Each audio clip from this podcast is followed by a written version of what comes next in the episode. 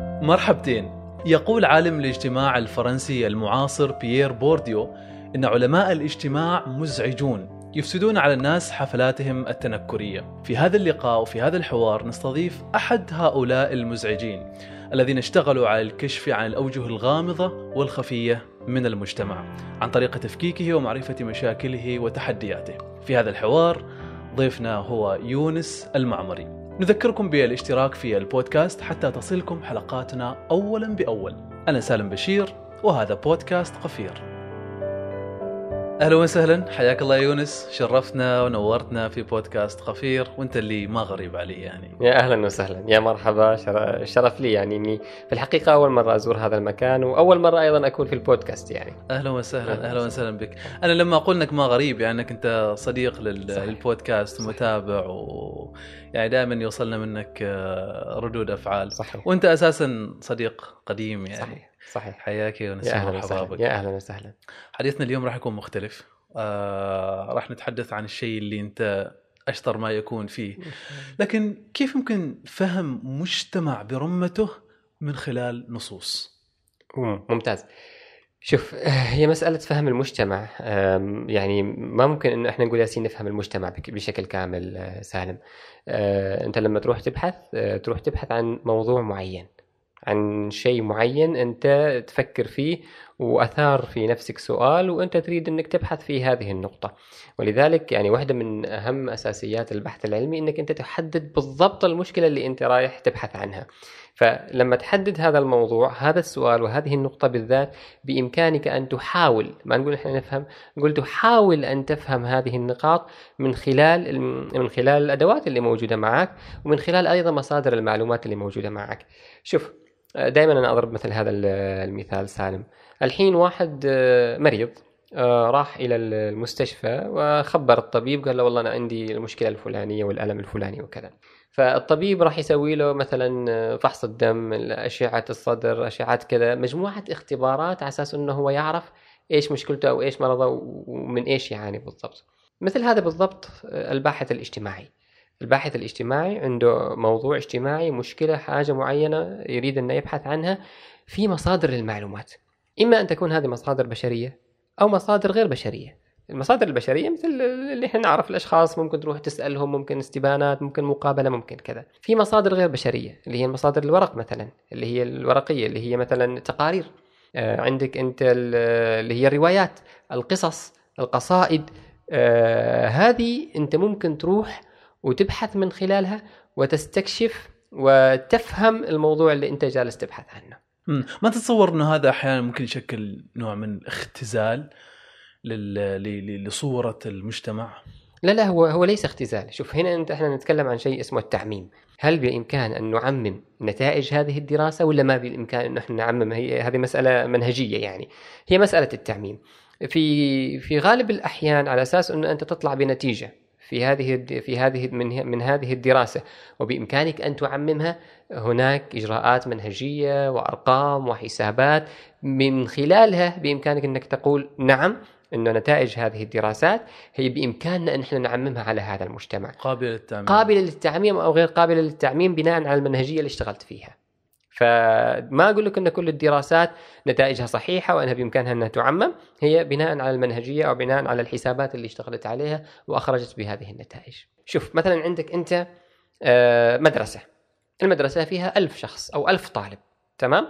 عندك مشكلة الهروب مثلا من المدرسة أو مثلا التسرب المدرسي أو خلينا نقول إحنا التنمر لأن التنمر الحين موجود بشكل كبير وموضوع يعني ساخن.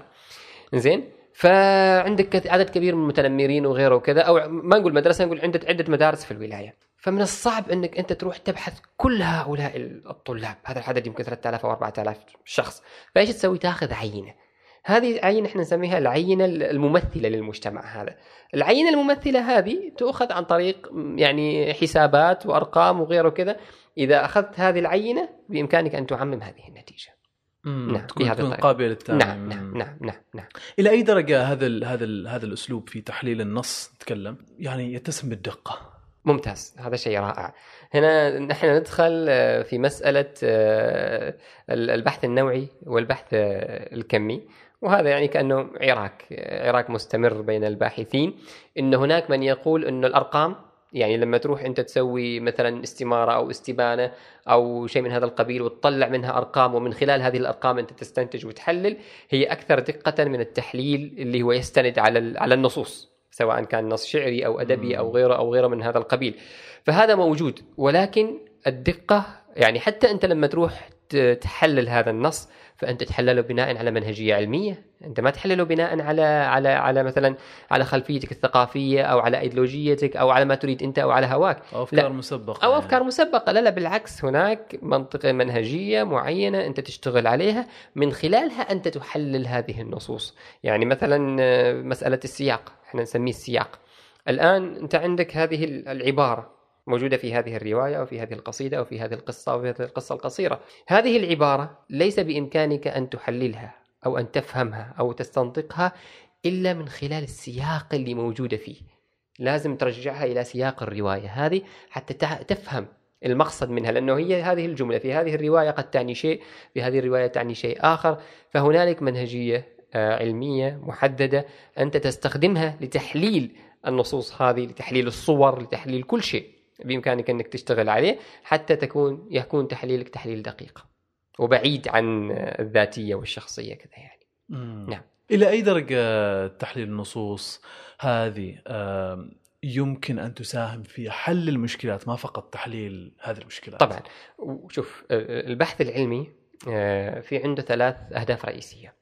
الهدف الأول أنه يكتشف الواقع يكشف عنه. طيب الشيء الثاني أن يتنبأ. أنه ماذا سيحدث لاحقا؟ أما الشيء الثالث أنه يحاول التحكم في المستقبل وهي هذه نقطة العلاج اللي أنت كنت تتكلم عنها أخوي سالم. الحين لما أنا جلست أشتغل في هذه الروايات طيب وبحثت عن المشكلات التي تواجهها المرأة في آه، في في في الروايات النسائية العمانية. وجدت مشكلة هذه المشكلة موجودة في كل الروايات مع أن هذه الروايات موجودة أو كتبت على مدى 20 إلى 25 سنة. لكن كل الروائيات ذكرنا هذه المشكلة. وش هي المشكلة؟ المشكلة أن هنالك آه، يعني ضعف في التواصل بين البنت وأمها. في كل الروايات هذه المشكلة موجودة. كل الروائيات ذكرن أن هنالك مشكلة في التواصل وفي التفاهم بين البنت وبين أمها. مش بين البنت وبين أبوها مثلا أو بين الولد وبين الأب. هنالك مشكلة بين البنت وأمها.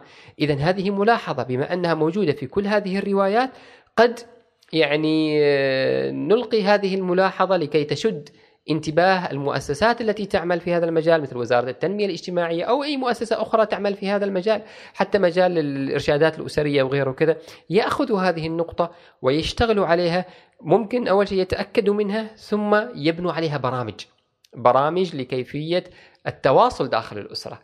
من وين وصلت إلى هذا البرنامج؟ من خلال تحليلك لهذه الروايات وهذه المستندات اللي موجودة معك. لطيف نعم. لطيف نعم. لطيف أنت تتكلم عن الدراسة الأخيرة اللي آه، أجريتها نعم حول صورة المرأة في الروايات العمانية النسائية بالضبط آه واستخدمت في هذه الدراسة نظرية لتشير إلى أن الأدب انعكاس للمجتمع نعم آه لكن السؤال في هذه الحالة يطرح نفسه هل هل هل المجتمع فعلا انعكاس هل الرواية فعلا انعكاس هل للمجتمع؟ هل الرواية فعلا انعكاس للمجتمع؟ شوف هذا السؤال دائما يطرح ويناقش بشكل كبير جدا. أنا بعطيك مثال ومن خلال هذا المثال ممكن نجاوب على هذا السؤال. آه كثير من الدراسات اللي راحت للروايات النسائية مثلا في فلسطين وفي العراق وفي مثلا ليبيا وفي سوريا وجدت أن هذه الروايات النسائية آه فيها موضوعات سياسية كثيرة موضوعات الحرب كثيرة موضوعات الهجرة كثيرة موضوعات تفكك الأسرة لأن الأسرة هاجرت هنا وهاجرت هنا في حد في المنفى وغير المنفى فإذا ذلك الواقع انعكس على ذلك المجتمع الآن هل الروائيات العمانيات يتكلمن في السياسة؟ هل يتكلمن عن الحرب؟ هل يتكلمن عن ال عن ال عن الهجرة؟ هل يتكلم عن تشتت الأسر في الحروب؟ لا ليش؟ لأنه هذا ليس واقعنا الواقع يعني الواقع ليس بهذه الطريقة. فالروائيات يعني أنا من واحدة من النتائج هذه إن الموضوعات السياسية موضوعات نادرة جدا جدا جدا في الروايات اللي أنا بحثتها. يمكن ثلاث أربع جمل في ست الروايات هذه. ما حد تحدث عن السياسة. فاذا قد يكون هذا انعكاس. قضية نظرية الانعكاس تقول أن الرواية هي انعكاس للواقع ولكنه ليس انعكاس مباشر. هي تقول أن الروائية تأتي بالواقع فتصوره حسب يعني حسب حسب نظرتها. فكرها وحسب. نظرتها وحسب طريقتها الأدبية فتصوغه في الرواية إذا هو انعكاس ولكنه ليس انعكاسا مباشرا طيب أم، ليش أسألك هذا السؤال؟ لأن هناك انتقادات كثيرة مثلا على رواية آه، سيدات القمر صحيح للدكتوره جوخ شوف الحارثيه بأنها أنها تعكس المجتمع بصورة مغايرة. نعم كيف تنظر أنت لهذا ال... لهذا ال... لهذا لهذا الانتقاد؟ الآن السؤال هو بالنسبة لسيدات القمر أو لأي رواية أخرى التي تذكر مثلا بعض المواقف الاجتماعية اللي مثلا إحنا نقول خادشة للحياة أو أنه يعني مسكوت عنه يعني المجتمع لا يريد أن يتحدث في هذه المناطق المحظورة فتأتي الروائية وتت- وتكتب عنه الآن هل حقيقة حقيقة هل المجتمع هو نقي تماما من هذه الإشكالات؟ من طبيعة الحال لا. إذا الروائية لا أتحدث عن سيدات القمر حاليا أنا أتحدث بشكل عام الروائية أو أو الراوي هل هو يكتب هذه المسألة ويوثق هذه الحادثة تشجيعا لها أم توثيقا لها؟ هنا الفرق. إذا كان الر- الروائي يكتب هذه يكتب هذه ال- ال- ال- الحادثة ويضعها في في الرواية بطريقة جيدة بطريقة مثلا نحن نقول منمقة ومؤدبة توثيقا لها بالنسبة لي ما عندي إشكالية. ك... كعلم اجتماع. كيونس. كيونس ما عندي إشكالية في أن الراوي يكتب هذه أن هذه الحادثة بطريقة كذا لبقة جيدة. إنزين إنه ل- لتوثيق هذا لها توثيق هذه الإشكالية. وليس لنشرها والتفاخر بها وإنه بالعكس هذا شيء جيد. يعني لا سمح الله مثلا حوادث الإشكاليات مثلا الأخلاقية أو الجنسية أو شيء من هذا القبيل.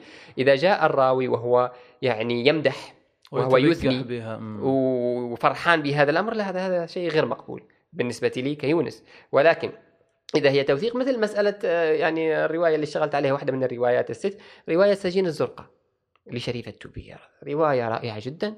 رواية يعني يعني يمكن لا تستطيع أن تكملها إلا وأنت تبكي ثلاث أربع مرات يعني آه. رواية محزنة جدا مغرقة جدا في الحزن لأنها تتحدث عن مشكلة اللي هم مجهولي الوالدين اللقطاء زين في هذه الرواية شريفة التوبية آه ذكرت هذه المواضيع ال ال ال هذه الحادثة التي تنتج الأولاد اللي هم اللقطاء أو اللي هم مجهولي الأبوين تذكرها ليس لتتفاخر بها إنما تذكرها بتلك الحرقة ب- بذلك الألم لأنه لاحقا القارئ عندما يقرأ هذا الموضوع يعني حتى لو كان يفكر ومجرد تفكير إنه يسلك هذا السلوك من خلال قراءته لهذه الرواية سيرتدع. يعني شيء خيالي من من الألم ومن الحزن ومن الكآبة ومن السوداوية اللي موجودة في الرواية بالعكس تقول إنه من الجيد، وعلى فكرة هذه الرواية سجين الزرقاء قبل ثلاثة أيام طلع خبر أن أنها تصور آه، أنها مسلسل. آه أيوه ليش؟ لأنها لمست المجتمع ولمست هذه الحادثة ولمستها بشكل جيد وبشكل إصلاحي أيضا. وثقت هذا الموضوع بشكل إصلاحي ولذلك ربما أيضا لجودتها آه، يعني ستنتج كمسلسل. كيف تفرق أنت ما بين الحالتين حالة إنه آه، الروائية أو الرا- الرا- الراوي يتبجح بهذه الحادثة أو إنه يوثقها. السياق الإجابة هو السياق. الآن أنت لما بتقرأ ال- القارئ الواعي القارئ المدرك واضح؟ من خلال السياق من خلال الإيحاءات من خلال الكلام من خلال ال ال يعني مثل ما يقول سياق النص يعني. أنت تفهم هذا مم. تفهم هل هو يعني يمجد هذا الموضوع أم من خلال هذه الرواية هو لا هو جالس ينتقد ينتقد ال- الواقع والفكرة. واضح؟ وكذلك أيضا آه، الرواية الأخرى اللي اشتغلت عليها اللي هي آه، خضراء الدمن لمنى سالم المعولية. أيضا كان فيها من هذه الإشكالات إنه آه، هذه الفتاة اللي هي بطلة هذه الرواية أو الشخصية الرئيسية يعني تعقدت كل حياتها. كل حياتها تعقدت وأصيبت بمشاكل يعني كأن مشاكل الدنيا كلها على هذه الفتاة. ليش؟ بسبب إشكالية في صغرها يعني إشكالية أخلاقية بين الأم وأحد الجيران. هذه الإشكالية الأخلاقية هذه العقدة هي التي خلقت كل تلك ال- ال- المآسي لهذه الفتاة طول حياتها. من خلال هذه الملاحظة أنا أقول أن هذه الرواية اللي هي خضراء الدمن بالعكس لم تأتي لتفرح بهذا الموضوع وتمجده و... و... و... وتقويه بالعكس هي جاية لتحذر من هذه المسألة ليش؟ لأن هذه المسألة في البداية تأتي بهذه النتائج الوخيمة في النهاية هل حصلت حالات من هذا النوع اللي هي يعني من من من الشكل الآخر؟ نعم هي تتفاخر بهذه ال... تتفاخر بالن... عذرا بالنسبة للروايات اللي قرأتها الروايات اللي موجودة أمامي لا. ما وجدت ما وجدت آه، هذه الملاحظة مطلقا. وهذا يخليك آه، يعني بكل قوة تقول إنه هذه الروايات هي توثق وهي يعني تأتي لتوثق يعني يمكن حوادث معينة توثق حوادث معينة, معينة. هذه وقائع اجتماعية تحدث. أنا أوثقها بطريقة معينة ب ب ب بكلام غير خادش وغيره كذا لأنه هذه في خضراء الدمن أشارت لها إشارة. يعني لم لم تذكر ذلك أشارت لها إشارة والقارئ يفهم ان ما الذي حدث حتى انتج هذا الموضوع. م. الآن شوف عزيزي سالم التاريخ يوثق من خلال كل النصوص. توثقه بقصيدة. توثقه برواية توثقه بقصة توثقه بمسلسل. هنالك دول تدفع الملايين لتنتج فيلم يمجدها يمجد هذه الدولة. الآن نحن لدينا تاريخ تاريخ آه، عريض وواسع وثري جدا. أحيانا آه، يعني لا نهتم ببعض الشخصيات أو ببعض الوقائع التاريخية في في سلطنة عمان. فنتفاجأ أن هنالك دول أخرى تأخذ هذه الحادثة أو هذه الشخصية ثم تبني آه، يعني رواية يعني غير روايتنا إحنا غير الرواية الحقيقية العمانية. هي رواية تميل إلى مجتمع آخر أو لثقافة أخرى أو لدول أخرى. ثم نقول أوه عندنا مشكلة أنه آه، يعني إحنا هذه هذه ما وثقناها بشكل صحيح. يمكن حتى السردية تختلف. السردية بطبيعة الحال تختلف. إذا هذه أو هذا هو دور المؤسسة ودور مثلا الدولة في أنها توثق هذه الأحداث وهذه الشخصيات بمنظورنا إحنا. بما أن هذه الشخصية شخصية عمانية وهذا الحدث حدث عماني إذا أوثقها حتى من خلال الروايات. ما في إشكالية. أنا أوجه مبلغ لأنتج فيلم مثلا ليوثق شيء تاريخي ما عندي مشكلة أيضا أنني أوجه مبلغ أسوي فيه مسابقة روائية لتوثيق حادثة أو شخصية والرواية الفائزة لها مثلا كذا كذا من المبالغ بالعكس هذا شيء جيد يعني. آه، وهذا هي إجابة لمسألة التوثيق أن الرواية الرواية بإمكانها أن توثق يعني المواقف والأحداث والشخصيات. ليش اخترت المرأة؟ سؤال جميل. هو بالنسبة للدراسة هذه نفسها سالم الموضوع نفسه. في حقيقة الأمر لم يكن هو الموضوع الرئيسي والأول اللي أنا كنت أريد أبحث عنه حقيقة. آه كان هناك مواضيع كثيرة تشغل بالي آه كنت أريد أني أدرسها لكن آه إيش اللي قادك إلى هذا الموضوع؟ أنت لست حرا فيما تختار. أنت لست حرا في العناوين التي تختارها. ليش؟ لأنه بعض العناوين هنالك قيود. قيود معينة سواء قيود مؤسسية أو قيود من الأعراف تجعلك أنت ما تدخل في هذا الموضوع. آه، أحيانا آه، مثلا الأشخاص اللي موجودين معك يروا أن الموضوع هذا مثلا ما له أهمية كثيرة فيقول لك يونس غير ما هذا الموضوع ليس مهما روح لموضوع أكثر أهمية. هذا الموضوع قضية المرأة ووجودها في الرواية النسائية العمانية هو واحد من المواضيع اللي أنا اقترحتها يعني، لكن المواضيع كان مثلا واحدة من المواضيع ما أن فيها إشكالية كبيرة لكن كانت إشكالية عندي ربما في قضية آه، حصولي على المعلومات لاحقا آه، أنا من شناص. ولأني أنا موجود في هذا المجتمع الشناصي آه، ألاحظ مشكلة ربما ما تلاحظ في كثير من المناطق الأخرى هذه المسألة مسألة حتى ذكرها السلطان قابوس رحمه الله في واحدة من الجولات اللي هي مسألة تهريب البشر مسألة تهريب البشر هناك آه، وهذا على فكرة شرطة عمان السلطانية أنا لما كنت أبحث عن الموضوع تنزل أخبار بشكل أسبوعي يمكن أنه القبض على مثلا مجموعة فلانية أنه يهربوا مثلا آه، من جنسية معينة من من السواحل مثلا الإيرانية أو الباكستانية إلى عمان أو من السواحل العمانية إلى الطرف الآخر. وهذه مثلا هذه العمليات كثير جدا منها تكون تطلع من ولاية شناص. ليش؟ لأنها قريبة من الساحل الإيراني. قريبة جدا يعني. وبحكم هذا القرب تكون هذه العمليات. فكانت واحدة من المسائل اللي أنا أريد أدرسها اللي هي مثلا الدوافع الاجتماعية والاقتصادية لمهربي البشر في ولاية شناص. أنا أريد أفهم هؤلاء الشباب الذين يدخلون في هذه العملية عملية تهريب البشر. إيش دوافعهم الاجتماعية والاقتصادية؟ عندما أفهم هذه الدوافع الاجتماعية والاقتصادية أنا بإمكاني أن أعالجها وبإمكاني أني ما أخليهم يروحوا هم يدخلوا في هذه العملية اللي هي جريمة يعني. وهذه بالعكس المعلومات على فكرة هذه معلومات منشورة وموجودة وموثقة وترس يمكن لأني أنا مهتم بالموضوع أشوفها بشكل أسبوعي يعني فالأمر طبيعي. فما في إشكالية عندهم بس الإشكالية لاحقا عندي أنا في كيفية الحصول على هذه البيانات.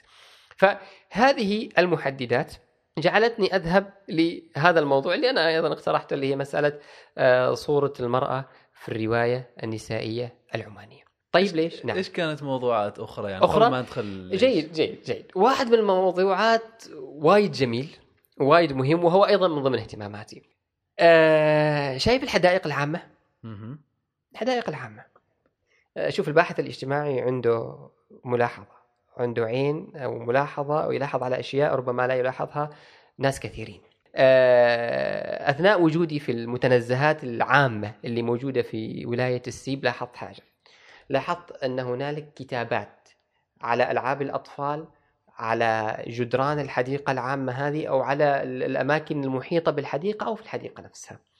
هذه الكتابات ما لاحظته أنه في هذه الكتابات كأن هنالك تحدي بين الأولاد اللي موجودين في هذه الحديقة. إنه إنه إنه في كأنه في عصابات جروبات 101 وجروبات مثلا كأنه في تكتلات بين الأولاد. تخيل هم أطفال لكن هم يكتبوا يروحوا يكتبوا مثلا إنه فلان كذا وما ادري إيش وكذا وكأنه واحد جروبه وغيره وكذا. فكانت واحدة من الأفكار إني أمر على المتنزهات اللي موجودة وأشوف الدلالات الثقافية والاجتماعية للكتابات اللي موجودة في هذه المتنزهات.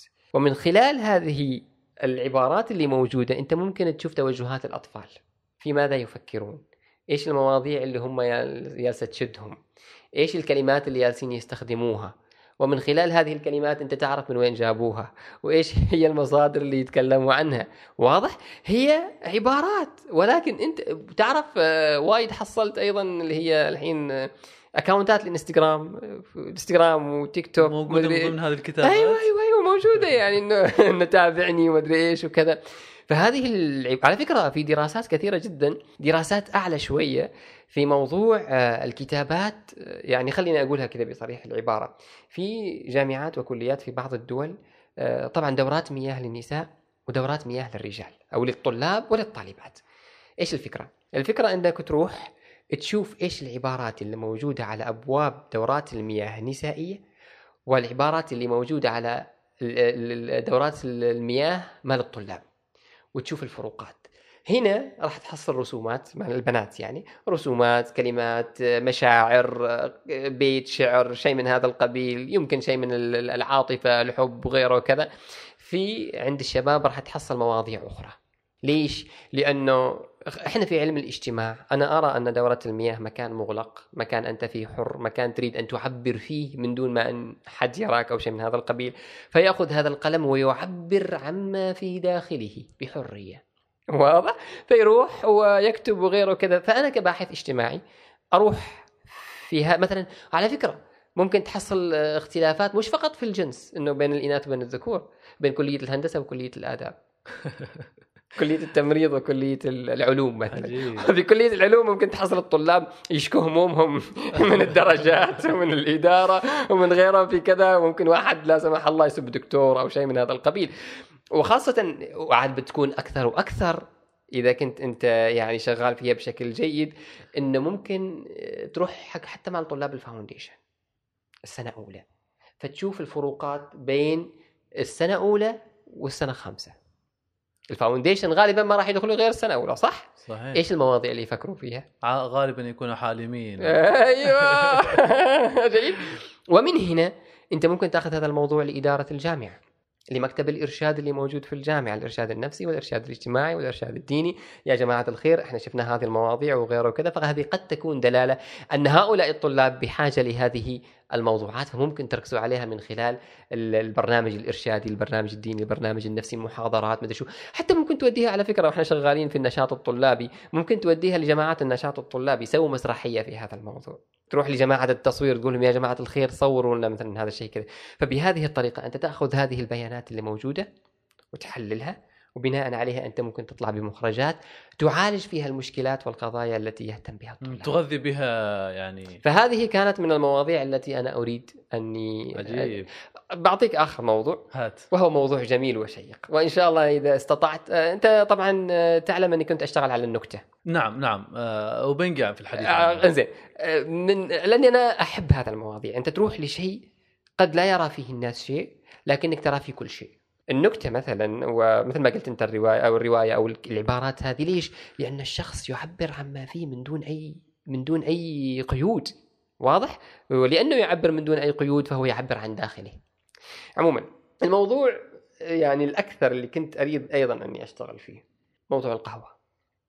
لكن من ناحية ثقافية اجتماعية مختلفة. ما لها القهوه مالها القهوة زين القهوة خلينا نقول بالشناصي زين القهوة كانت وين كان وين الناس يشربوها؟ في المجالس وإيش اسمها هذه؟ في المجالس في المجالس والبرزه ولا إيش اسمها بال بال باللهجة؟ السبلة؟ السبلة السبلة السبلة. في المجلس أو في السبلة.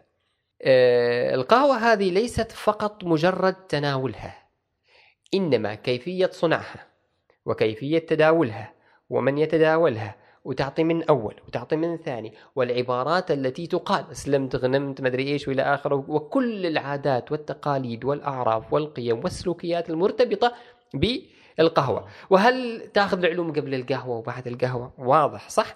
هذه ثقافة. الآن لما تحولت القهوة من مكانها في ال- في المجلس وفي السبلة إلى المقهى هنالك بعض العادات والتقاليد والأعراف والقيم والثقافة انتقلت من السبلة إلى المقهى إلى الكافي. معقولة؟ أها. وبعضها لم ينتقل. تمام. كيف انتقلت؟ ليس انتقال الحين اللي يجيب لك هذا العامل لما يجيب لك ال- الكافي آه، وانت لما تخلص ما تروح تهز الفنجان صح؟ ما تروح تهز الفنجان. الحال آه، صحيح وشباب موجودين معك ترى كل واحد بياخذ كوبه يعني ولا لا لا فلان فلان هذا ما في في الكافي ما موجود. فهذه لم تنتقل انتقلت أشياء أخرى. كيف انتقلت؟ عن طريق الحين هذه الملاحظة عن طريق العبارات المكتوبة على الأكواب على أكواب القهوة والشاي. الحين أنت لاحظ في الإنستغرام أو كل ما تمر الآن وكل من يستمع إلينا كل ما تمروا على مقاهي للقهوة والشاي خاصة البارسل شوفوا العبارات اللي موجودة عليها. هذه العبارات أنا على فكرة دخلت في الموضوع ورحت الكافيهات اللي موجودة في الخوض وبدأت في الدراسة لكن بعدين توقفت لأسباب معينة. زين دخلت في كافي شوب قلت له أنا أبحث عن الأكواب أنا ما أريد قهوة أنا أريد الأكواب. قال لي إيش تريد من الأكواب؟ قلت له أريد الأكواب اللي مكتوب فيها العبارات. وأنا على فكرة رايح له في الصيف. قال لي لا الأكواب اللي مكتوب عليها العبارات إحنا نطلعها في الشتاء. يا سلام. بعض الأكواب اللي مكتوب عليها العبارات هم يطلعوها في الشتاء. عجيب. ليش؟ ليش؟ لأن فيها عبارات عن الصداقة وعن الدفء. اشرب لك كو- كوب قهوة وتدفى وعن الصداقة وعن الحب وعن مدري شو وعن كذا وكذا وكذا. فالشتاء مرتبط بهذا. آه ما يصلح تطلع عن دفء وأنت في الصيف. بالضبط. زين. آه، ف وفي بعض على فكرة في بعض الكافيات حقيقة في في أكواب مخصصة للبنات. وفي أكواب مخصصة للشباب. الشباب اهتماماتهم مختلفة عن اهتمامات ال- البنات. فأنا لما أروح أجيب الأكواب هذه من كل المقاهي اللي موجودة ثم أحللها. إيش هي المواضيع الموجودة هناك؟ إيش هي ال ال ال الأفكار اللي موجودة؟ ثم أرى ما هو الذي انتقل الذي جاء من السبلة. هل الذي انت- انتقل هو مسألة الرجولة مثلا ومسألة العلوم ومسألة الأخبار ولا مسائل أخرى؟ بتشوف مسألة على فكرة مسألة الصداقة وايد موجودة. مسألة آه، اشرب لك كوب كرك مع صاحبك أو مع صديقك وما أدري إيش والسوالف هذه وايد موجودة. فإذا انتقل الاهتمام الاجتماعي فمن خلال ال- العبارات اللي موجودة على أكواب القهوة والشاي أنت تعرف إيش الاهتمامات المجتمعية. هل كانت. لأنه الاهتمامات كانت مثلا الرجولة والشجاعة والشهامة وهذه المنظومة الأخلاقية ثم انتقلت إلى آه، منظومة أخلاقية أخرى أو منظومة قيم- قيمية أخرى. مثلا قيمة الصداقة أو قيمة التعارف أو قيمة الجلسة أو قيمة الواحد أنه يريد هو ينفس عن نفسه ويرتاح وغيره وكذا. من خلال ويش من خلال العبارات اللي موجودة على أكواب القهوة والشاي. فهنا قد يكون آه، بعض الفرق بين الباحث الاجتماعي وبين الأشخاص الآخرين. ليش؟ لأن الباحث الاجتماعي يشوف من الأشياء اللي قد يشوف الناس إنه ما لها أهمية أو ما لها دلالات وما لها غيره بس الباحث الاجتماعي الحقيقي لا يشوف إنه الدلالات هي هناك. أيضا بإمكانه إنه يدرس طبعا أشياء أخرى. فإجابتي هذه طبعا كانت إجابة على سؤالك السابق إنه لماذا المرأة؟ الان أجاوب. آه، موضوع المرأة موضوع وايد مهم. على كل المستويات. وخاصة في السنوات الماضية يعني أنه المرأة واتفاقيات المرأة وقوانين المرأة وتعرف البرامج تمكين المرأة وأشياء كثيرة جدا ومسألة أيضا دخلت بعدين النظرية النسوية والحركات النسوية وإلى آخره وكذا. فهذا الموضوع صار موضوع آه، كبير وموضوع مهم وموضوع دولي وموضوع بشكل مستمر. مش فقط أمس واليوم لا هو مستمر للمستقبل. فكان بالنسبة لي أنا أريد أفهم يعني أنا كباحث اجتماعي أنا أريد أفهم إنه كيف صورت الروائية النسائية المرأة العمانية في رواياتها. بيقول والله يونس ليش زين أنت ركزت على النسائية؟ يعني روايات نسائية ليش مش روايات رجالية؟ خلينا نشوف إيش يكتب الرجال عن الموضوع. هنا موضوع تاريخي أدبي. ليش؟ لأن كثير من الأديبات كثير من المفكرات والمثقفات قال إن والله الرجل كان متسيد الساحة الروائية وهو الذي كان يكتب وهو الذي كان بيده القلم وهو الذي كان يرسم المجتمع كيف يراه هو وكيف يتصوره هو. فتقول المرأة لا أنا أتصور وأرى المرأة وأرى المجتمع من ناحيتي أني من ناحيتي أنا من وجهة نظري أنا. فأنا كامرأة لابد لي أن أكتب ما أراه أنا. قد يكون هذا مختلف عن نظرة الرجل عن عن فكر الرجل. ولذلك أنا قلت أوكي خلينا نشوف أنه بعيدا عن الرجل خلينا نبعد الرجل الآن لأنه هو متهم. في كثير من الأحيان متهم أنه هو جالس يكتب من وجهة نظره وأنه لا يفهم المرأة أصلا وغيره من أشياء من هذا القبيل. خلينا نشوف إحنا المرأة ماذا تقول عن المرأة. فرحت ليش للروايات ليش الروايات؟ لأنه هذا المستند مستند مفتوح وموجود. وموثق ومثل ما قلت لأنه هو تعرف الرواية سرد حكاية طويلة فيها من المواقف وفيها من الشخصيات وفيها من الأزمنة وفيها تنقل في المكان وفيها عقدة وفيها غيره. فأنت هنا بتحصل على كمية كبيرة من من المعلومات اللي بإمكانك أنك أنت تجمعها وتصنفها وتحللها وتطلع من خلالها بنتائج. عجيب. نعم. عجيب. بالحديث عن الروايات النسائية. كانت أول رواية نسائية عمانية لبدرية الشحية عام 1999 صحيح. ليش تأخرت إلى هذا لهذه الدرجة؟ بالضبط.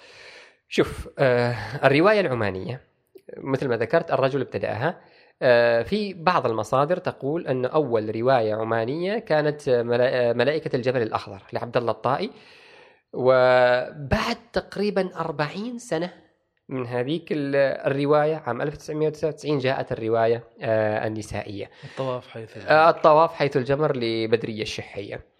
وقبلها بسنة أي 1998 كانت أول اللي هي قصة قصيرة أو آه، إصدار قصصي كذا كتاب قصصي لمرأة عمانية عام 1998 بينما سبق سبقها يعني الأديب العماني يمكن أيضا ب 30 إلى 40 سنة. ربما آه، يعني واحدة من الأشياء سالم إنه قد أتيح لبعض الرجال في عمان التعلم آه، خارج عمان آه، راحوا إلى خارج عمان لأنه عبد الله الطائي اللي هو صاحب آه، ملائكة الجبل الأخضر هو أصلا كان آه، يعني كان في في خارج عمان قبل السبعين.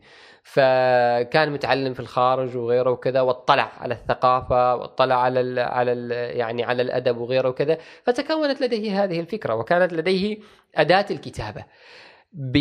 المقارنة مع المرأة في المجتمع العماني في الخمسينات والستينات ما كانت تقرأ. وإذا كانت تقرأ فهي تقرأ في الكتاتيب. وإذا كانت في الكتاتيب فهي ليست لديها الأداة الكتابة ولا حتى المعرفة أصلا بشيء بجنس أدبي اسمه الرواية. مم. بعدين عاد لما ظهرت لما ظهرت المدارس في 1970 وطالع المدارس جاءت بالتعليم جاءت بالثقافة ومكنت المرأة من القراءة ومن الكتابة ومن الثقافة. ومن خلال هذا التمكين وأيضا من خلال مؤسسات التعليم العالية الجامعات والكليات بدأت المرأة أيضا تعي وتفهم أن هنالك أجناس أدبية غير الشعر وغير القصة اللي هي الرواية. وخلينا نقرأ روايات وخلينا نكتب روايات. والدليل على هذا أنه من 1999 إلى 2023 الذي أحصيته أنا أكثر من 67 رواية ل- آه، لروائيات عمانيات. وهذا عدد كبير. وعلى فكرة العدد يتضاعف كل سنة. يعني في آه، دكتور خالد المعمري آه، كتب كتاب آه، يبدو لي الأنساق الثقافية أو للنسويه أو الروائية شيء من هذا القبيل. نسيت الكتاب حقيقة عنوانه لكن هو صادر في 2023 خالد المعمري أحصى عدد الروايات من 1999 الروايات النسائيه العمانية من 1999 إلى 2018 حصلن حوالي 40 رواية. أنا يعني أزيد عليه من 2018 إلى 2022 خلال هذه الأربع سنوات زادت إلى 67 فهنالك تضاعف عدد. كبير من الدخول النسائي في في الرواية، هي تأخرت صحيحا للأوضاع الاجتماعية والثقافية والاقتصادية والتعليمية، لكنها عندما دخلت دخلت بقوة وأصبحت أيضا تحوز على جوائز عالمية وإقليمية ودولية وحتى محلية. جميل نعم. تحدثت أنت عن الأدوار الأدوار النسائية في في هذه الروايات صح. يبدو أن الأدوار الاجتماعية يعني هي أكبر من أدوار أخرى مثلا صح. سياسية صح. وغيرها صح صح كيف تفسر ذلك شوف في الروايات هذه لما جيت أنا أبحث كنت أبحث عن أربعة أشياء رئيسية. أه حتى أحاول رسم صورة المرأة العمانية في هذه الروايات. بحثت عن الأدوار وبحثت عن المشكلات التي تواجهها المرأة وبحثت عن القضايا التي تهتم بها وبحثت عن رأيها في التغير الاجتماعي أو رأيها في التغير الاجتماعي. بالنسبة للأدوار لما جيت وحللت وكذا وجدت أصلا من بين الأدوار والمشكلات والقضايا ورأيها وجدت أنها تهتم لأدوارها تذكر أدوارها أكثر من حتى مشكلاتها تذكر أدوارها الاجتماعية والأسرية ومثلا ال- ال- العاطفية أكثر من أدوارها مثلا السياسية والاقتصادية والدينية تذكر أدوارها الاجتماعية في علاقتها مع جاراتها علاقاتها الاجتماعية في كيفية ال- ال- المشاركة في الأفراح والأتراح في كيفية مثلا اللي هي قضية الضيوف وما ضيوف وغيره وكذا. وعلى فكرة يعني أنا الشيء اللي شوية صدمني يعني من خلال النتائج اللي حصلت عليها إنه ظهرت معاكسة لكثير مما يظهر على الواقع في تويتر وفي الإنستغرام وفي غيره وكذا. غريب. أيوه. اللي يظهر إنه المرأة لا هي ما راضية أصلا بأدوارها وهي ملزمة بكذا وهي مرغمة وأن تعرف السلطة الأبوية السلطة الأبوية وما أدري إيش وغيرها وكذا وأن هي جالسة في البيت تعمل وما أدري إيش وكذا. هذا الصورة اللي تشوفها يعني على شبكات التواصل الاجتماعي بينما هذا غير موجود في الروايات اللي أنا يعني اللي بحثت فيها. موجود يعني ال ال ال الأكثر كان أنها تؤدي أدوارها بحب. هل, تؤدي هل هذا تناقض يعني بالنسبة لك كباحث؟ شوف هي ما قضية تناقض. هي قد تكون قضية من الذي يكتب على شبكات التواصل الاجتماعي؟ ومن الذي ومن الذي؟ يكتب الرواية. إنه الذي يكتب يمكن على شبكات التواصل الاجتماعي أنت تروح تشوف سنهم.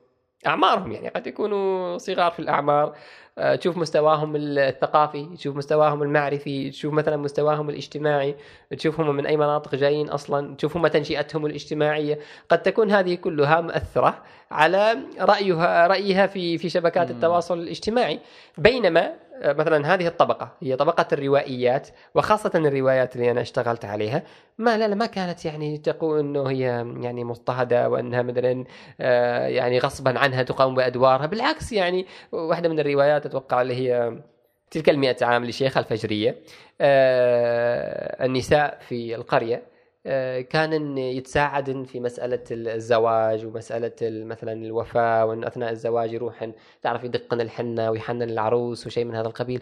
يفعلن هذه الأدوار الاجتماعية أدوار اجتماعية. يفعلنها بحب. وحتى لما يكون مثلا في مبارزة شعرية بين الشباب وبين الرجال وكذا يروحن هن آه، داعمات دعم اجتماعي مثلا ل- لل- للمبارزة الشعرية هذه وكذا. وبالعكس ان فرحانات وهن يروحن يشوفن المبارزة الشعرية هذه يعني وكذا. فهذه أدوار اجتماعية. فالأدوار الاجتماعية مثل ما ذكرنا هي كانت الأبرز.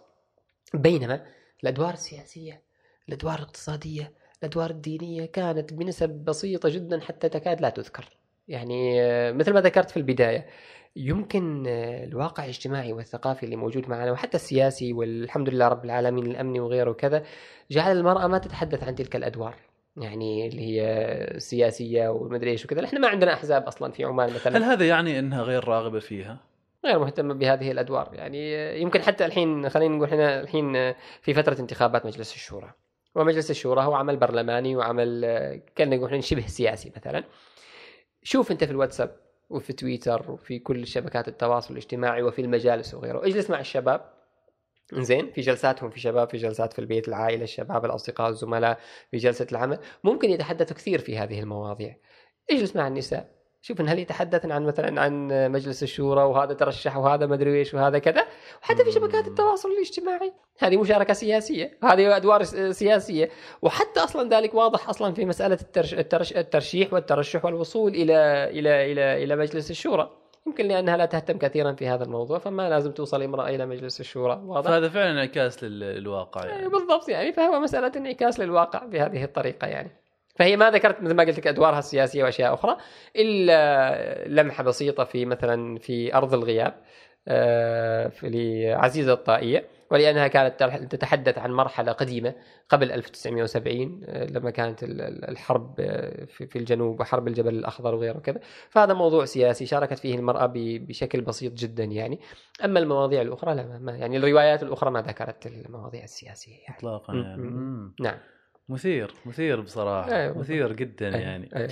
طيب هناك رأي في الروايات النسائية ظهر وهو رافض لكثير من التغيرات آه، على مستوى العلاقات الاجتماعية، العمل، المظهر الخارجي، إيش إيش دوافع هذا الدوافع هذا الرفض؟ شوف آه أنا بخبرك قلت لك إنه أنا كنت أبحث عن أربعة أشياء، الأدوار المشاكل المشكلات الاجتماعية والقضايا ورأيها في التغير الاجتماعي.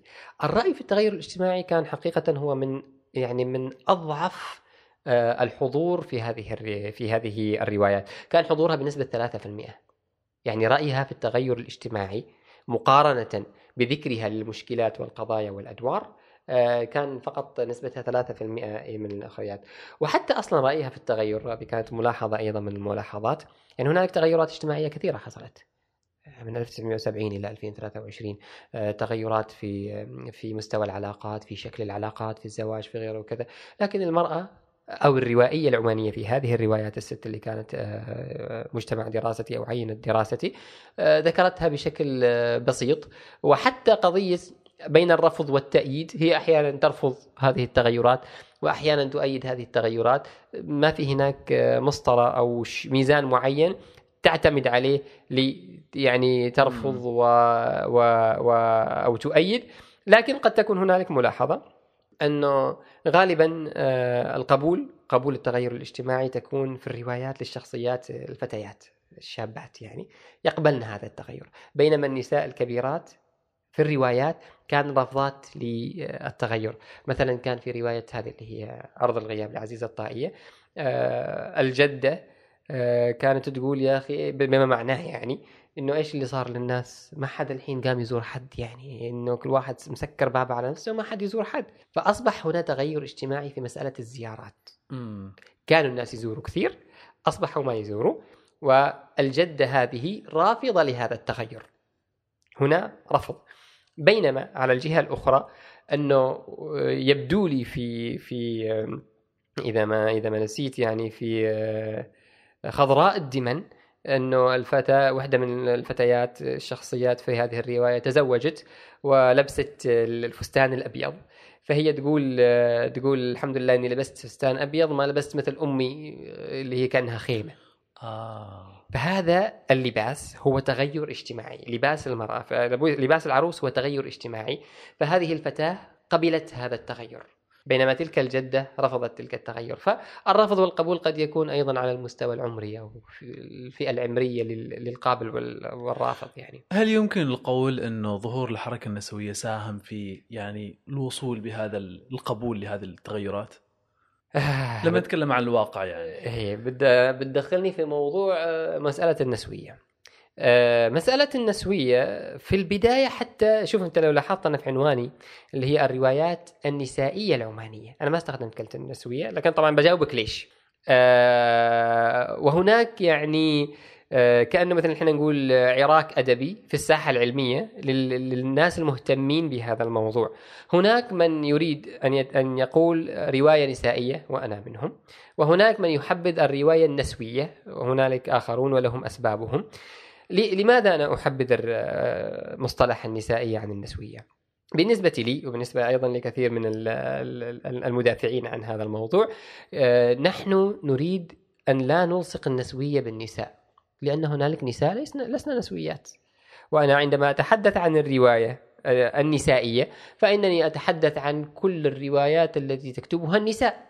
لكن لما أقول النسوية فإنني أنتقل من تصنيف ذكر وأنثى رجل وامرأة إلى تصنيف آخر فكري نسوي آه فكري أيديولوجي بالضبط من نسوي أو غير نسوي. لأنه في روايات نسائية لكنها غير نسوية. وفي روايات رجالية لكنها نسوية. واضح؟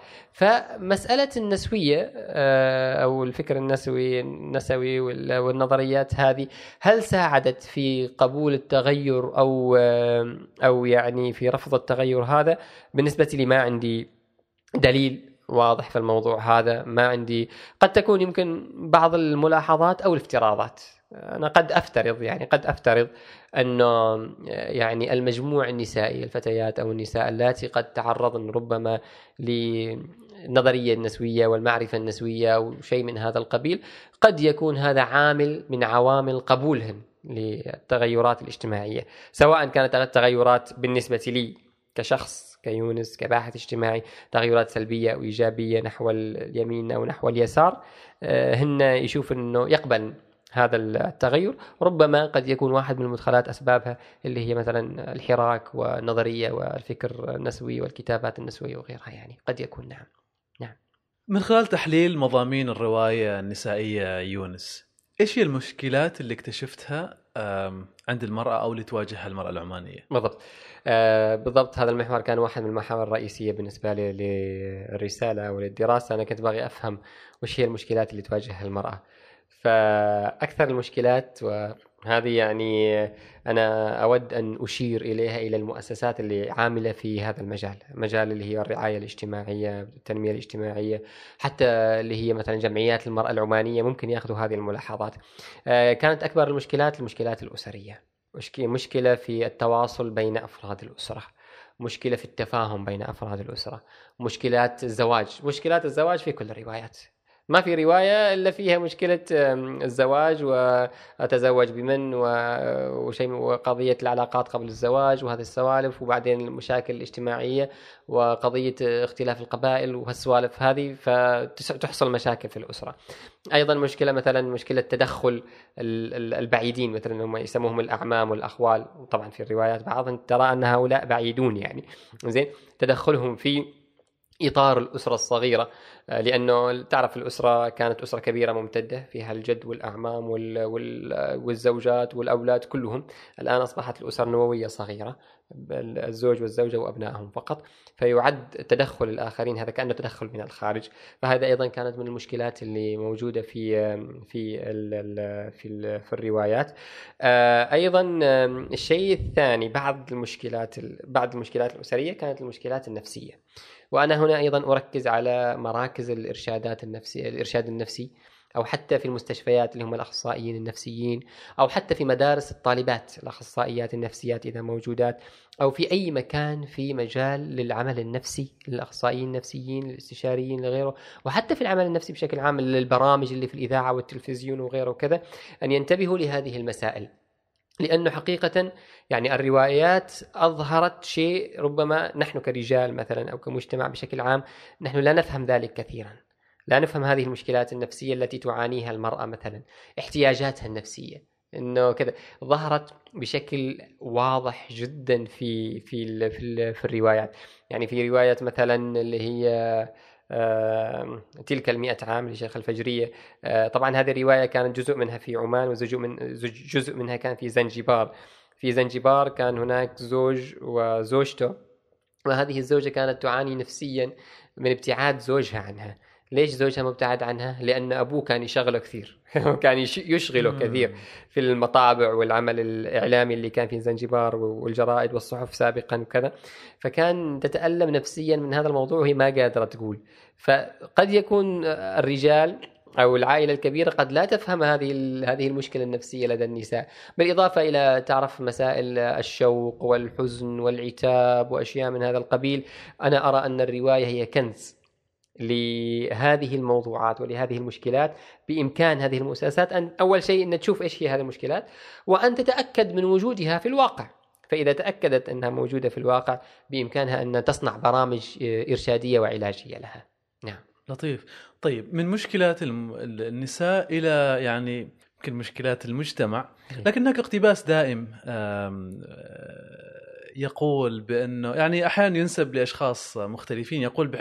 لأنه عندما يبدأ شعب آه، بصناعة وإنتاج النكتة فاعلم أنه بدأ يشعر بالفقر آه، أو الجوع. نعم. إلى أي درجة تتفق مع هذه المقولة؟ ما أتفق بشكل كبير. ليش؟ لأن النكت هذه شوف هنا ممكن تتحدث عن نكت سياسية ربما. آه ليش؟ لأنه حقيقة النكتة تكون موجودة بشكل مستمر. صحيح في أوضاع تزيد فيها وفي أوضاع تقل فيها. في أحيانا مثلا لما كنا في كورونا كورونا وضع صعب وبلاء ووباء وكان اللي هو إيش اسمه هذا المسائل؟ الحجر وكذا. الحجر وشيء من هذا القبيل وغيره وكذا. لا لا كانت النكتة ما شاء الله يعني كانت النكتة منتشرة وكانت يعني كان في نكت كثيرة. ليش؟ لاولا لأن الموضوع عالمي. كل العالم موجود في هذا في هذه الإشكالية والمواقف بشكل يومي وبشكل مستمر وما أدري إيش وكذا وغيره وكذا.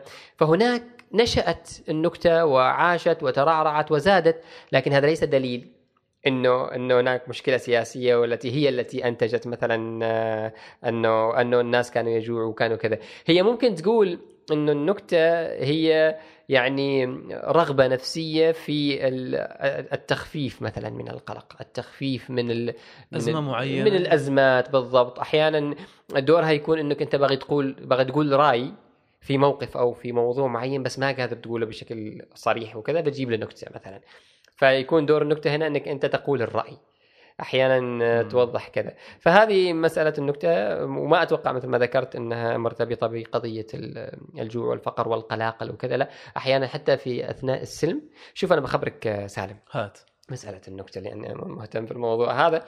آه، من 2013 تقريبا 2013 إلى 2018 آه، أنا كنت أبحث عن النكتة العمانية وايد وأركز عليها وأجمعها وأشوفها وكذا على أساس إني أحللها وكذا. تعرف آه، تعرف وش أكثر آه، المواضيع في النكتة العمانية في هذيك الفترة تتوقع؟ إيش؟ إيش توقعاتك يعني؟ من 2013 إلى 2018. 18 يعني أنا إذا قلت لك مثلا مواضيع سياسية اجتماعية اقتصادية ثقافية دينية. أتصور سياسية. ابدا. كانت ال- المواضيع اللغوية. أكثر النكت في عمان عن اللغة. والاختلافات بين اللهجات. إنه هذيك تعرف لما يقول يورقني ما يعني مطعم ولا لا يورقني معناها إنه مثلا يوعيني أو شيء من هذا القبيل فاهمني؟ فأكثر النكت معانا هي نكت لغوية هي تعمل تلعب على اللغة يعني هي نكت فقط موضوع لغوي يعني ليس أكثر هي فهلوة لغوية. ال- النكت السياسية معانا قليلة جدا جدا جدا جدا في هذيك الفترة. والله. الين اليوم. النكت اللي هي تنتج في عمان يعني. ممكن تتداول عن سياسية أخرى هذا ما عندنا مشكلة. لكن الإنتاج الإنتاج العماني يعني أوضاع أوضاع اللغة. وهذا دليل على أن المجتمع يعني ما عنده مشكلة كبيرة في في هذيك الوقت وغيره وكذا فما عنده شيء ينكت عليه غير إنه الفرق بين القرية الفلانية والولاية الفلانية في اللهجة وفي في هذه السوالف يعني. إيش غير اللغة لاحظت؟ أو بعد اللغة آه، اللي؟ هي القضايا الاقتصادية. أحيانا الناس كانوا ينضغطوا في كثير من ال- ال- الأوضاع الاقتصادية اللي موجودة. فشايف هذيك انك تذكرتني إنه على بان إحنا في المدارس الحين هذاك الولد يعني تقول في نكتة إنه ولد رجع من المدرسة وقال له بابا أنا قالوا لي في المدرسة إنه باكر لازم نلبس إحنا زي الشرطة زي مال الشرطة يعني. فالأب ما عنده فلوس يشتري زي الشرطة وكذا. فقال له أنت روح باكر البس الكندورة هذه العادية وروح قول لهم أنا من التحريات. زين؟ ليش؟ موضوع اقتصادي. موضوع اقتصادي بحت إنه الأسرة ما قادرة أصلا إنها تلبي هذا الموضوع. فجابها على شكل يا يا مدرسة خفي علينا شوية. نحن ما قادرين يعني. فجابها عجيب. إنه روح وقول لهم أنا من التحريات يعني. أنا شرطة لكن تحريات. ما ألبس ال- فاحيانا لما تكون الأوضاع الاقتصادية صعبة شوية الناس ينزنقوا وكذا فما عندهم غير إنه يطلع نكتة شوية يخفف عن الموضوع.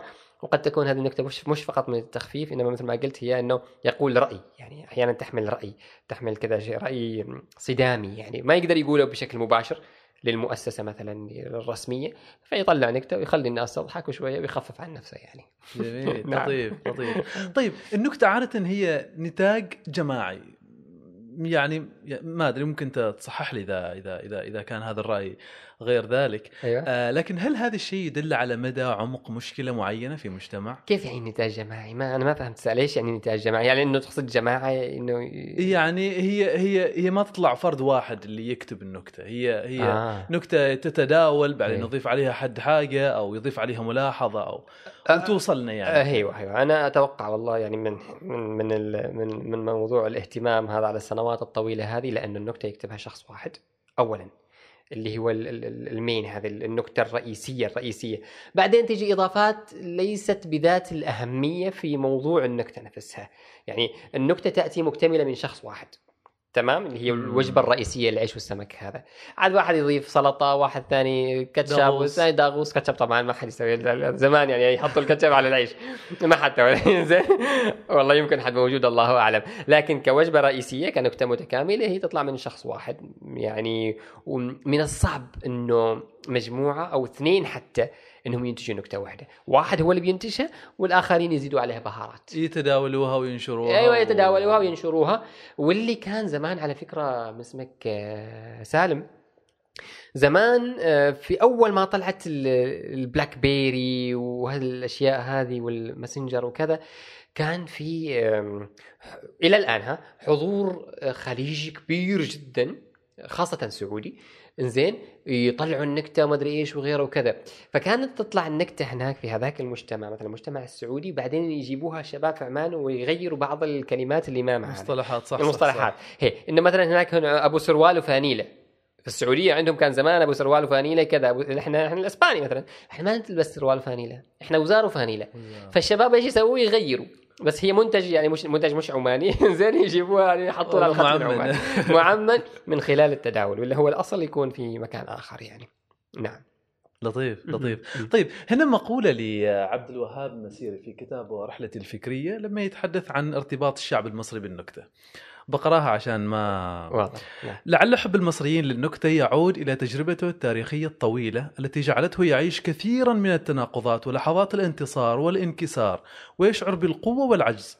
الأمر الذي جعله قادرا على تطوير رؤية فلسفية قادرة على تقبل التناقضات وتجاوزها من خلال النكتة. بالضبط. وإن كان هذا لا ينفي أيضا مقدرته على التجاوز من خلال الثورة. ممتاز. كيف تنظر طبعا الوهاب؟ المسيري يعني قائمة قامه علمية وفكرية عظيمة يعني. آه، وهو على فكرة مرتكز على قضية التناقضات لو لاحظت لأنه آه، النكتة والضحك النكتة والضحك مرتبطات بالتناقض بشكل كبير جدا يعني إنه إنه إيش الفكرة؟ الفكرة إنه لماذا النكتة مضحكة أصلا؟ ليش مضحكة؟ أيوه لماذا بعض المواقف مضحكة وبعضها ما مضحك هي مسألة إنه ال- العقل البشري أو العقل الاجتماعي يشوف إنه إنه الطبيعي الطبيعي في الموضوع إنه يمشي بهذه الطريقة لكن لما يحدث تناقض ولما يحدث شيء غريب عن الموضوع يبدأ نضحك يوم مضحك مثل سالفة هذا الولد اللي جاي حق أبوه. زين. الطبيعي إنه يا بابا والله ما عندي ما أدري إيش إلى آخره وكذا أو إنه يروح يشتري له هذا سياق طبيعي لل- للموقف اللي. إحنا نتصوره. هو إيش قال له؟ قال له لا والله روح وقول لهم أنا من التحريات وكذا هو تفسير هذا التناقض أو هذا التغير في مسار المسار عن السلوك الطبيعي هو اللي يخلينا إحنا نضحك وهذه مسألة التناقضات اللي هو قالها عبد الوهاب المسيري في مسألة المصريين إنهم عاشوا على هذه التناقضات وغيره وكذا ولأنهم متقل... تقلبات ها تقلبات وانه ما في مسار واضح ومستمر في هذا الجانب. مم. خلاهم بهذه الطريقة ولأنه أصلا عندهم هذه التقلبات بشكل متنوع وسريع ومثلا دائم. شوف مثلا في عمان. إحنا في عمان آه، بالإضافة إلى أنه إحنا عددنا قليل أصلا سكان قليلين إلا أنه تاريخيا تاريخيا يمكن كانت فترات صعبة. على كثير أصلا من المجتمعات حتى المجتمعات الصغيرة. يعني عاشوا في مجتمعات في أحوال اقتصادية أحوال مثلا حتى سياسية في فترة من الفترات. آه، أحوال علمية جدا صعبة وغيره وكذا وكانت الحياة ماشية بطريقة يعني كذا من دون تغيرات. ما في وايد تغيرات وفي كذا بالعكس يعني كانت لمدة يمكن 20 سنة تحصل الحياة ماشية بهذه الطريقة من دون أي تداخلات أخرى يعني. فهذا يجعل منا إنه يمكن أقل في قضية تكوين النكتة ونشأة النكتة. يمكن حتى إحنا تأخرنا كذا. ليش؟ بسبب الطبيعة الطبيعة التاريخية والطبيعة الثقافية لهذا المجتمع. على فكرة إحنا المجتمع العماني ولمد لمدى طويل جدا من الزمن كان مهتم بالعلم ومهتم بالفقه ومهتم بالأدب. ومهتم بالشعر. تلاحظ إحنا عندنا يعني عندنا مؤلفات علمية أدبية يعني جدا قوية وغيره وكذا. فالاهتمام عندنا مش ب- بمسألة الضحك ومسألة مثلا هذه الأشياء اللي يشوفوها مثلا هم السفاسف في الأمور وكذا. لا لا إحنا ناس جديين يعني مجتمع جدي مجتمع علمي فقه أدب تاريخ وكذا. مع إنه صح أوكي عندنا بعض الأحيان إنه ممكن يطلع كتاب أو يطلع شيء نص كذا مضحك. لكن بشكل عام يعني ال- ال- ال- ال- المسيرة الثقافية لهذا المجتمع هي رايحة للعلم أكثر من رايحة لقضية النكته وهالسوالف هذه. فلذلك ربما إحنا نكون أقل انتاجا وإذا كنا منتجين فيمكن أقل من الآخرين يعني. طيب واحد من الأسباب يعني هذا. عطفا على حديث أو أو مقولة المسيري كيف ممكن تساهم النكتة في تجاوز هذه المراحل الأحداث التاريخية المفصلية؟ آه ممتاز ممتاز. شوف آه أنا كان آه في رمضان مش الماضي مش رمضان 2023 في رمضان 2022 آه، قدمت برنامج على هلا FM اسمه الضحكولوجي برنامج إذاعي على اسمه الضحكولوجي وهو موجود أيضا على ال SoundCloud. ففي هذا البرنامج كنت أتكلم عن الضحك والنكتة. الضحك كونه سلوك بشري والنكتة كونه منتج اجتماعي. في هذه السلسلة كانت واحدة من الحلقات إنه كيف إن هذه النكتة تغير وإنها سبب في التغيير حتى سبب في التغيير على مستويات سياسية كبيرة يعني. إنه أحيانا يعني نكتة بين رئيس دولة ورئيس دولة أخرى ممكن تغير المواقف. ممكن بين حزب وحزب أيضا يعني حزب مثلا في هذه الدولة وحزب في الدولة الأخرى ممكن تغير مواقف ممكن تسوي قوانين ممكن تسوي وهي نكتة. وهذا أنا وثقته يعني وثقته بال- بال- بالمعلومات الدقيقة والبيانات الصحيحة وبمراجعها أيضا في مسألة ال- في مسألة في في البرنامج نفسه وكنت أذكر يعني إنه حدث كذا ووقع كذا وغيره وكذا. فالنكتة في بعض الأحيان تكون هي يعني قادرة على أنها تكون البذرة أو النواة لتغيير آه، برنامج أو تغيير مثلا تشريع أو حتى قانون أو حتى أي شيء آخر. آه، أحيانا آه، مثل ما يقولوا هناك في خوارزميات معينة تجعل هذه النكتة أكثر تاثيرا من أي نكتة أخرى وتجعلها قادرة على التغيير. نعم. عجيب. لطيف لطيف. تفكيك النكتة. مم. يعني إلى أي درجة مرة أخرى؟ إلى أي درجة يعني تفكيك النكتة لفهم المجتمع هو دقيق؟ ممتاز. مثل ما ذكرت هي يعتمد على المنهجية ويعتمد على النظريات ويعتمد على الأدوات اللي أنت بتستخدمها. واضح؟ الحين آه، كباحث اجتماعي أنا لدي مجموعة أو دزينه إحنا نقول درزن درزن من النظريات. زين النظريات التي تحاول أن أن تفهم المجتمع وأن تحلله. عندي أنا هذه النكتة الحين النكتة هي ظاهرة اجتماعية. تمام؟ عندي النظرية نظرية الصراع الصراع أو الماركسية. عندي البنائية الوظيفية عندي البنيوية التوليدية عندي نظريات ال- ال- النظريات ال- ال- المعرفية عندي نظريات كثيرة جدا. أجيب هذه النظريات. بعدين عندي مناهج منهج ل- ل- لدراسة هذا لدراسة هذه النكته فالمسألة ليست مسألة يعني اعتباطا أنت عندك مناهج زين مثلا التاريخ المقارن أو منهج التحليل المضمون أو تحليل الخطاب أو غيره وكذا. تاخذ منهج وتاخذ مجموعة من النظريات وتاخذ أدوات وتاخذ غيره وكذا. وتخليها تخضعها. لطريقة منهجية علمية حتى تضمن إنه أنت تطلع بنتائج بخبرك واحدة من الأشياء آه سالم آه إحنا نسميه هذا نسميه آه ثبات الأداة ثبات أداة الاختبار الحين أنا جيت اليوم وجبت عشر نكت وحللتهن أنا كمختص مثلا في تحليل النكتة جيت وحللتهن وطلع عندي التحليل المعين الفلاني هذا. اخليه أخلي هذا التحليل وأخلي هذه النكت. أرجع لها مثلا بعد مدة بعد ستة أشهر. أرجع وأحلل النكت مرة أخرى بعيدا عن تحليلي الأول. ما أشوفه ولا أقرأه خلال الست أشهر ابدا. أروح أحلل مرة ثانية. أجيب التحليل الأول هذا والتحليل الثاني هذا. ومن خلال معادلة حسابية. أنت تدخل المعادله الحسابيه تدخل بعض المتغيرات ويعطيك رقم. يقول لك إنه هذه الأداة أو هذا التحليل اللي استخدمته هو ثابت بدرجة قدرها كذا وهذه الدرجة من الثبات تعطيك إنه أنت تحليلك صحيح. عجيب. فمنهجية. فمش طريقة كذا يعني هذا خاصة في البحث العلمي. في طريقة أخرى. إذا كان ما عندك هذه الفترة الطويلة إنك تنتظر مثلا ستة أشهر أو حتى طبعا مش ستة أشهر يعني هم عادة أقل بذلك من ذلك بكثير يعني. زين لكن في طريقة أخرى. أنا باحث اجتماعي ومختص مثلا في النكتة واشتغلت على النكتة هذه. أروح أبحث عن واحد مثلا باحث اجتماعي مختص في النكتة واشتغل في تحليل النكتة أيضا. أقول له فلان حلل لي هذه العشر نكت بناء على واحد اثنين ثلاثة أربعة خمسة وأنا أحلل هذه النكت بناء على واحد اثنين ثلاثة أربعة خمسة. فأجيب الناتج مالي وأجيب الناتج ماله وندخله في المعادلة الحسابية هذه ونشوف درجة الثبات. إذا كان درجة الثبات عالية معناه أنه أداتك صحيحة. وطريقتك أيضا صحيحة وتحليلك صحيح إذا كان درجة الثبات منخفضة جدا هذا معناه أنه في إشكالية معناه أنه طريقتك أنت وتحليلك ومنهجيتك وأداتك ما صحيحة فهنا تضطر أنك أنت وش تسوي؟ تغير الأداء أو تغير المنهجية أو الطريقة. فهي ليست مسألة اعتباطية إنما مسألة يعني العلم توصل الآن إلى إلى معادلات حسابية بإمكانك أنت من خلالها تتأكد ان إذا كانت آه، تحليلك هذا اللغوي والثقافي والاجتماعي إذا كان تحليل صحيح ولا لا. عجيب. أيوه فأنت تربطها بويش؟ لأن الناس يقولوا إنه الأرقام أكثر ثباتا وصحة ودقة، أربطها برقم.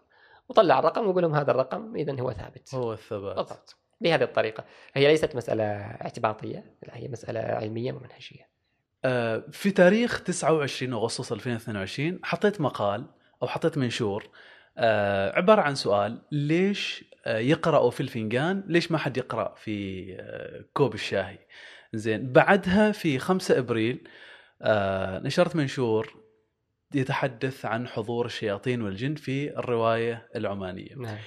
إيش الرابط ما بين المنشورين وإيش اللي تريد كنت تريد توصله؟ آه، okay طيب ممتاز آه، يمكن اللي يتابعني وملاحظني ويشوف يعني على على على فترة طويلة من الزمن وغيره وكذا حتى صداقات على شبكات التواصل الاجتماعي آه، بيعرف إنه أنا كثير جدا أركز على مسألة التساؤلات والأسئلة وخاصة الأسئلة اللي قد لا تخطر على بال شخص مثلا أو غيره كذا أنا لا أطلع وأقولها وأسألها وأتحدث بها بصوت عالي أو أفكر فيها بصوت عالي مثل ما يقولوا. بالنسبة لي آه، يعني ما تزال دهشة السؤال على قولتهم دهشة السؤال الطفولي ما يزال موجود عندي وأحاول أيضا أن أنميه. ليش؟ لأن السؤال هذا هو يعني راح يقودك إلى إجابات لا تتوقعها إلى معرفة وإلى معلومات. بالنسبة لهذين المنشورين قد لا يكون هنالك رابط وثيق بينهم ما عدا شيء واحد اللي هو مسألة أيضا رسالة الماجستير اللي كنت أنا جالس إني أفكر فيها. فلو لاحظت أن المنشور الأول كان عن القهوة والشاي وأنا ذكرت في البداية إنه أصلا كان واحد من المشاريع اللي أفكر فيها مم. اللي هي كان مشروع الفنجان القهوة والشاي والعبارات اللي موجودة عليها. فيمكن كان شخص آه، قال يا شباب أو يا ناس يا شباب يا جماعة اقرأوا لي الفنجان. فمباشرة جاء في بالي طيب مباشرة هذا السؤال. وعلى فكرة إنه لما أنت تتعود على آه، الأسئلة الدائمة راح يكون عندك بشكل طبيعي إنك أنت تمشي وتسأل. واضح؟ فلما هذا قال من يقرأ لي الفنجان مباشرة جاء في بالي لماذا لا يقرأ في كوب الشاي؟ وهنا لو ترجع بيكون هنالك خيط ثقافي تاريخي بعيد بإمكانك أن تصل إليه. ممكن يكون متصل. اولا أصلا من الذي كان يقرأ في الفنجان؟ هل هم النساء والرجال وغيره وكذا؟ وأي ثقافات ظهرت أصلا فيها قراءة الفنجان؟ وبعدين تتتبع الحراك الثقافي والتاريخي والجغرافي للقهوة والشاي وبتوصل إلى السؤال. السؤال الثاني اللي هو كان مسألة أو المنشور الآخر اللي هو عن مسألة حضور الجن والشياطين في الرواية. هو بطبيعة الحال أيضا متصل برسالة الماجستير لأنه في رسالة الماجستير في الروايات النسائية العمانية اللي قرأتها كان هنالك حضور قوي. حضور قوي لمسألة الجن والشياطين وتلبس الناس بالجن والشياطين. مثلا قضية آه، رواية آه، لا يذكرون في مجاز لهدى حمد وهي في الحقيقة بالنسبة لي هي كانت أفضل رواية من الروايات اللي قرأتها من الروايات الست اللي هي لا يذكرون في مجاز. وهي في حقيقتها مبنية بشكل تقريبا كبير جدا على مسألة الجن والسحر والشياطين والشعوذة وشيء من هذا القبيل. مش شعوذة إنما الجن والشياطين يعني. في رواية أيضا آه، منامات. لجوخة الحارثية وهي أيضا كانت من الروايات اللي كنت أشتغل عليها. أيضا أنه يعني واحدة من الشخصيات النسائية طاحت مريضة وغيره وكذا فقالوا لهم ما تخافوا عليها هذه بس فيها مس من الجن وإحنا بنعالجها بطريقة كذا كذا كذا. في كل الروايات تقريبا كل الروايات موجود فيها ذكر الجن والشياطين اللي قرأتها طبعا آه، وعلاقتها بالمرأة العمانية في الرواية هذه. فالمنشورين ما في علاقة يعني قوية فيما بينهم إلا أنهما قد يكونوا مرتبطين برسالة الماجستير أو تفكيري في رسالة الماجستير بالإضافة إلى قضية ارتباطهما بالسؤال. يعني بالنسبة لي أنا إنسان أسأل كثيرا أفكر كثيرا أو أرجو أني أفكر كثيرا لكنني أسأل كثيرا يعني. زين؟ لأنه دائما أنا أقول إنه هذا هو عصر السؤال وليس عصر الإجابة. الحين مثلا في ال ChatGPT الجميع يعرف ChatGPT. المهم ليس الإجابة. المهم كيف تصيغ السؤال؟ كل ما أنت صغت السؤال بشكل جيد لل ChatGPT اجاب عليك بشكل آه أفضل. فهنا بالنسبة لي أنا اللي هو أنت نحن لا نحت... الإجابة موجودة بس أنت اسأل. مثل الواحد اللي يسأل مثلا ليش أنت تلبس مثلا بهذه الطريقة؟ وليش تجلس بهذه الطريقة؟ ليش تتحدث بهذه الطريقة؟ هنا مم. كل موضوع بإمكانه أن يجرك إلى مواضيع ثقافية واجتماعية واقتصادية. ليش أنا لابس مصر؟ ليش أنت لابس كمة؟ ليش أنا مثلا طريقة لحيتي بهذه الطريقة وأنت طريقة لحيتك بهذه الطريقة؟ ليش أنا أتحدث بلهجة معينة وأنت بلهجة معينة؟ ليش أنا مصطلحاتي مختلفة عن مصطلحاتك؟ ليش مثلا واحدة من الأشياء ادرى على أساس ما أطول أيضا يعني أنا الحين قبل هذه الجلسة آه، رحت إلى دورة المياه اللي موجودة في هذا المكان. أنا كم لقيت نص دقيقة. بس أول ما دخلت أول ما دخلت شفت انه دورة المياه مال الشباب على اليمين. ودوره المياه مال البنات البنات على اليسار هذا يسأل سؤال مثلا حتى للنسويات ليش ليش الشباب يمين؟ ليش محطين هم اليمين يمين أفضل؟ ليش محطها يمين؟ ليش البنات يسار؟ واضح؟ فأنتم مثلا موجودين هنا مثلا من سنوات أو الناس اللي موجودين مثلا من سنوات لكن من الذي يفكر في هذا السؤال؟ مم. إنه لأنه هذا السؤال بالنسبة لكثيرين هو مهم. آه لا يكون أنتم مثلا معادين للنساء فخليته يسار لأن لأن اليمين هو الأفضل من اليسار فتعرف مسألة ثقافية بعيدة جدا من خلال هذه الظاهرة. من خلال ويش؟ من خلال السؤال. الإجابة موجودة لكن كيف تسأل عنها هو هذا الموضوع. عجيب. أيوة. عصر السؤال. هذا هو عصر السؤال وليس عصر الإجابة. الإجابات موجودة. يعني حتى في حتى في قضية النظريات الفيزيائية والعالم الفيزيائي وغيره وكذا هو أنت أصلا اسأل. يعني أنت الإجابة بتحصلها بتحصلها. لكن من الذي يسأل السؤال الصحيح؟ السؤال الصحيح هو الذي يقودك إلى الإجابات لاحقا. بس اسأل. عجيب. بالضبط هو عجيب. أي. هذا وأنا انتهيت أسئلتي معك. وأنا يعني يعني أنا انتهت أسئلتي في هذا في هذا الحوار. جميل. أترك لك المجال قبل ما نختم. إذا كان في بالك أي حاجة حاب إنك توصلها عبر بودكاست قفير المساحة أه، أنا بالنسبة لي حقيقة سعيد يعني جدا وكنت ماخذ راحتي كذا وأنا هي سؤال بشكل عام يعني وبالعكس أنا آه، أحب إني أتكلم في هذه المواضيع مواضيع علم الاجتماع وكيف إحنا ممكن نوصلها إلى إلى المجتمع. آه، إذا كنا نتكلم عن آه، المؤسسات المؤسسات اللي موجودة معنا المؤسسات الحكومية والمؤسسات الخاصة فإنه عندنا من الكنز الثقافي سواء كان في الروايات في القصص في الكتابات على الجدران في العبارات على الأكواب في النكت في كل مكان عندنا كنز ثقافي كبير. لابد من الاهتمام به من رعايته من التفكير فيه من تحليله لأنه هو آه، ليس ناتج عن آه، يعني كذا سبهللة أو ناتج من من غير آه، من غير سبب. هنالك أسباب كثيرة. يجب أن نتجه أن نسأل عنها أن نفكر فيها أن نحللها أن نخرج بنتائج بالإضافة طبعا إلى أشياء أخرى كثيرة موجودة. يعني مش فقط هذه الأمور إحنا ممكن ندرس أشياء أخرى يشوفوها أكثر أهمية لكن المجتمع المجتمع المحلي بالنسبة لها هذا مهم. أنا يعني أسأل وأطلب من هذه المؤسسات أن تهتم بهذا الموضوع بشكل أكبر. يمكن يكون عندنا مركز لدراسات لتحليل مضمون الأشياء اللي موجودة يعني. رائع جدا. أتمنى ما تفهم إنك أنت تشجع الكتابة على الجدران ودورات المياه و يعني. تعرف بخبرك بخبرك إحنا قبل لا ننهي يعني أه واحدة من من الملاحظات على قضية كتابة الجدران الكتابة على الجدران يعني. أه هذه بالنسبة لي كانت مشكلة. أنا كنت أه يعني لأني مهتم بهذا الموضوع. كنت أمر على الشارع البحري في ولاية شناص. كل ما أرجع الاجازه أمر أشوف حقيقة حقيقة أشوف العبارات اللي مكتوبة. مم. زين إيش اللي زاد إيش اللي نقص.